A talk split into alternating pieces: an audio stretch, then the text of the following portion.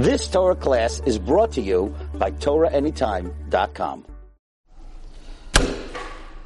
Okay, we are at war. When I say that we are at war, that means each and every one of us over here in this room. On Shabbat was Parashat Bereshit. On the fourth day, Hashem created the sun and the moon. I was just thinking, at 8 in the morning, Pacific Standard Time, there was an eclipse. You know about this? There was an eclipse. Eclipse doesn't always happen. It's going to happen again in April, but it happened exactly this Shabbat. And I was thinking, what is the significance of the eclipse that happened specifically now? And I saw something that gave me some inspiration that I wanted to share with you. It's written in the in in the by it's written by Chazal that the Chama and the Levana were created. In the beginning, they were created equal, and the Levana said it can't be that there should be two malachim, two kingdoms that are reigning at the same time, and therefore Hashem said, "You're right," and He diminished the Levana. Because of that, it's written in the Torah, in the Torah Kedosha, that on Rosh Chodesh we bring Seir Izim Echad Lechatat. We bring a korban as a forgiving offering. Why do we bring a Seir Izim Lechatat? Kadosh Baruch Hu says, Heviu alai kapara, bring for me a forgiveness, al shimi ateti et alevana, that I diminished the levana. What, is it, what does that mean? We bring a forgiveness? What did we do wrong? Rav Yeshaya Pick, one of the commentators on the Gemara, says that this is one of the sodot, this is one of the great secrets that we can't comprehend. But the Holy Khatam Sofer says, a pshat that is relevant to all of us. You know why we have to bring a korban on the fact that the levana was diminished? It says in the Gemara in Masechet Sanhedrin, Daf Tzadi Amud Bet, Rabbi Yeshua ben Levi met Eliyahu Navi, and he asked him, he met the Mashiach actually, he met the Mashiach, and he said, Melech HaMashiach, Ematai Atimar, when are you coming? Melech HaMashiach is, is, is, is a person. It's written in the Zohar Kadosh as well that that uh, that the Melech HaMashiach was somebody that they consulted when somebody wasn't able to get into uh, because he did such a bad avera that he was uh, he glorified himself that he knew something that his friend didn't, and they had to consult with Melech HaMashiach. This brought down in the Reshit Chochma and Shara Yira. Melech HaMashiach is, is someone, and Rav Yishua ben Levi asked him, Ey mataika atimar, when are you coming? The Mashiach said, Hayom, today. Oh, that's a good news. That's good news. Today I'm coming. Of course I'm coming. It's written that uh, Hayomim tishmu bekuli. Today, if you listen to my commandments, I'm going to come. So the Mashiach is ready to come at any moment. Why isn't it coming? Because of our actions, says the Khatam Sofer. At the end of times, it's going to say, The light of the Chama is going to be just as strong there's going to be the Levana and the Chama once again shining in their ultimate glory. Until the Mashiach comes, the, the Levana is diminished. But it's our fault if the Levana is not at the same level as the Chama. That says the Khatam Sofer. That's why we have to bring a Korban Khatat. Because it's our fault that the, that the Levana is not at the same level as the Chama. And I was thinking, maybe, just maybe, on Shabbat, Hashem gave us this eclipse to tell us that we're getting closer. The Levana is eclipsing the Chama, and it's starting to become at the same level. And maybe, just maybe, the Milchama, the final Milchama of Gog uMagog, that is supposed to start the day after Sukkot, according to Khatam Sofer as well, the day right after Sukkot, maybe, just maybe, something did start. We don't know. And we are, we're, we're not prophets. And when people asked Rabbi Yashiv once why this and that happened, he says, I'm not a prophet. I don't have, I, be, We don't know what happened. But what we do know is what the Ran tells us. The Drashot Aran tells us that even though all different midot, all different uh, signs are batil, but but Hashem gave us one sign of Ruach HaKodesh that is still around. You know what that sign is? Mida keneged mida. Mida keneged mida. Then when you see how a Kadosh Baruch Hu ran something in a very specific way, it's a lesson to us that we have to learn from over here to be mechazik ourselves in that specific midah. That's a form of Ruach HaKodesh. So let's examine what happened. Let's examine what happened. There's a sefer called Ketza Yemin, Ketza Geula, written by the son of Rav Yitzchak Sorotzkin, a great Rosh HaYeshiva in Lakewood. His son, Rav Yisrael Sorotzkin, wrote a few, a good number of years ago, not yesterday, about the final uh, Galut Yishmael. Could you, a whole sefer, there's actually a few Sfarim now, on Galut Yishmael, on this exile of Yishmael. It's, it's, it's a tremendous Galut, and has so many things to, we have so many things to learn from.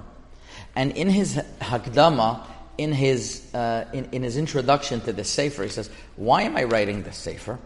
Like, how do we know the end of times? Why should we deal with the end of times?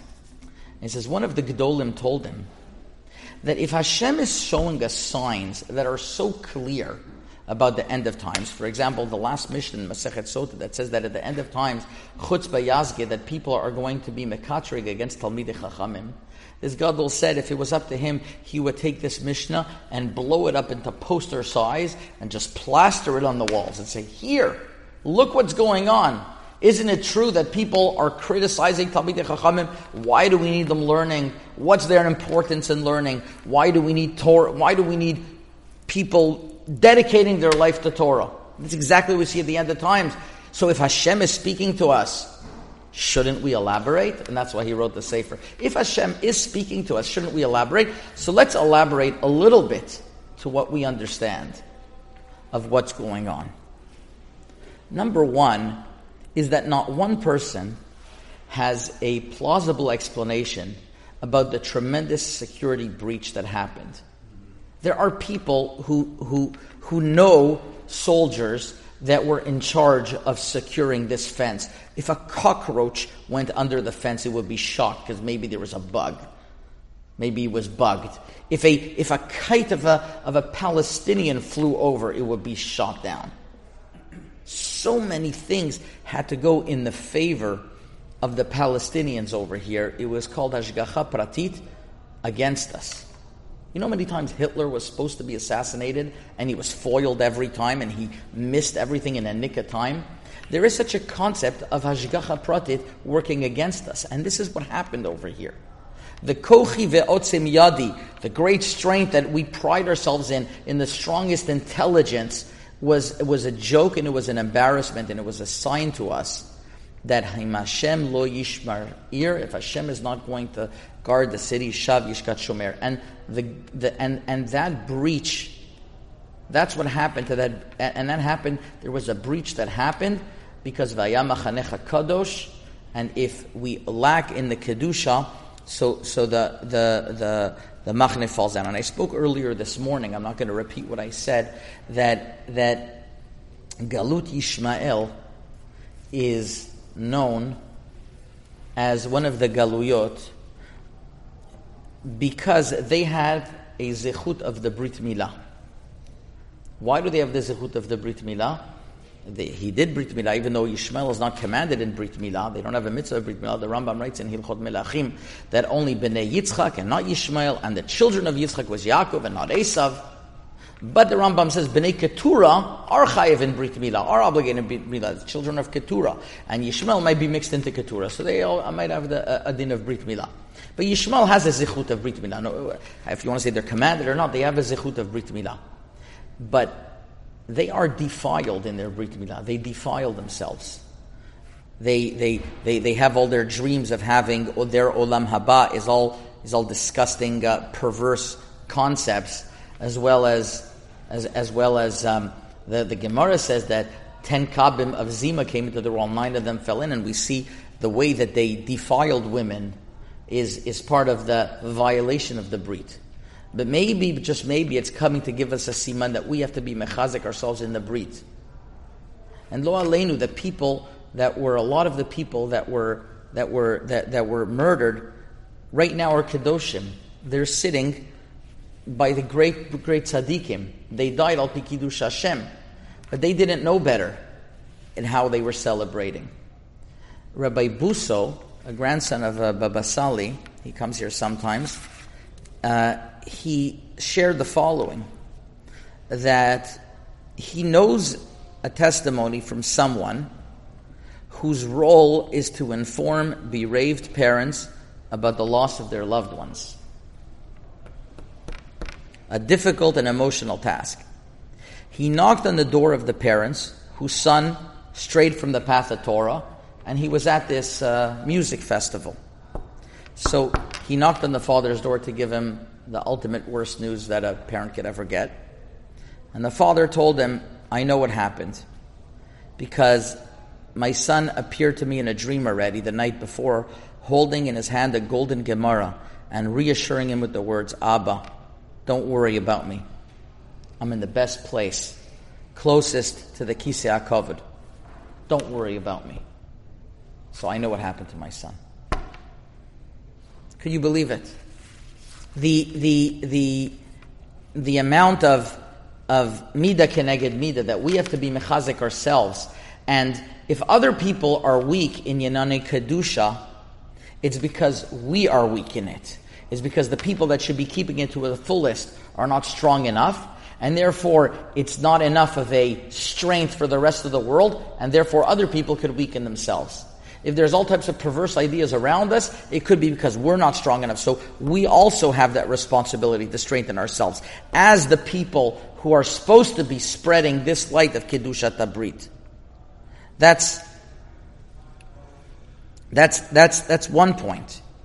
That's one point. And and a second point that I want to mention is that we are at war over here does not mean that Eretz Yisrael is at war.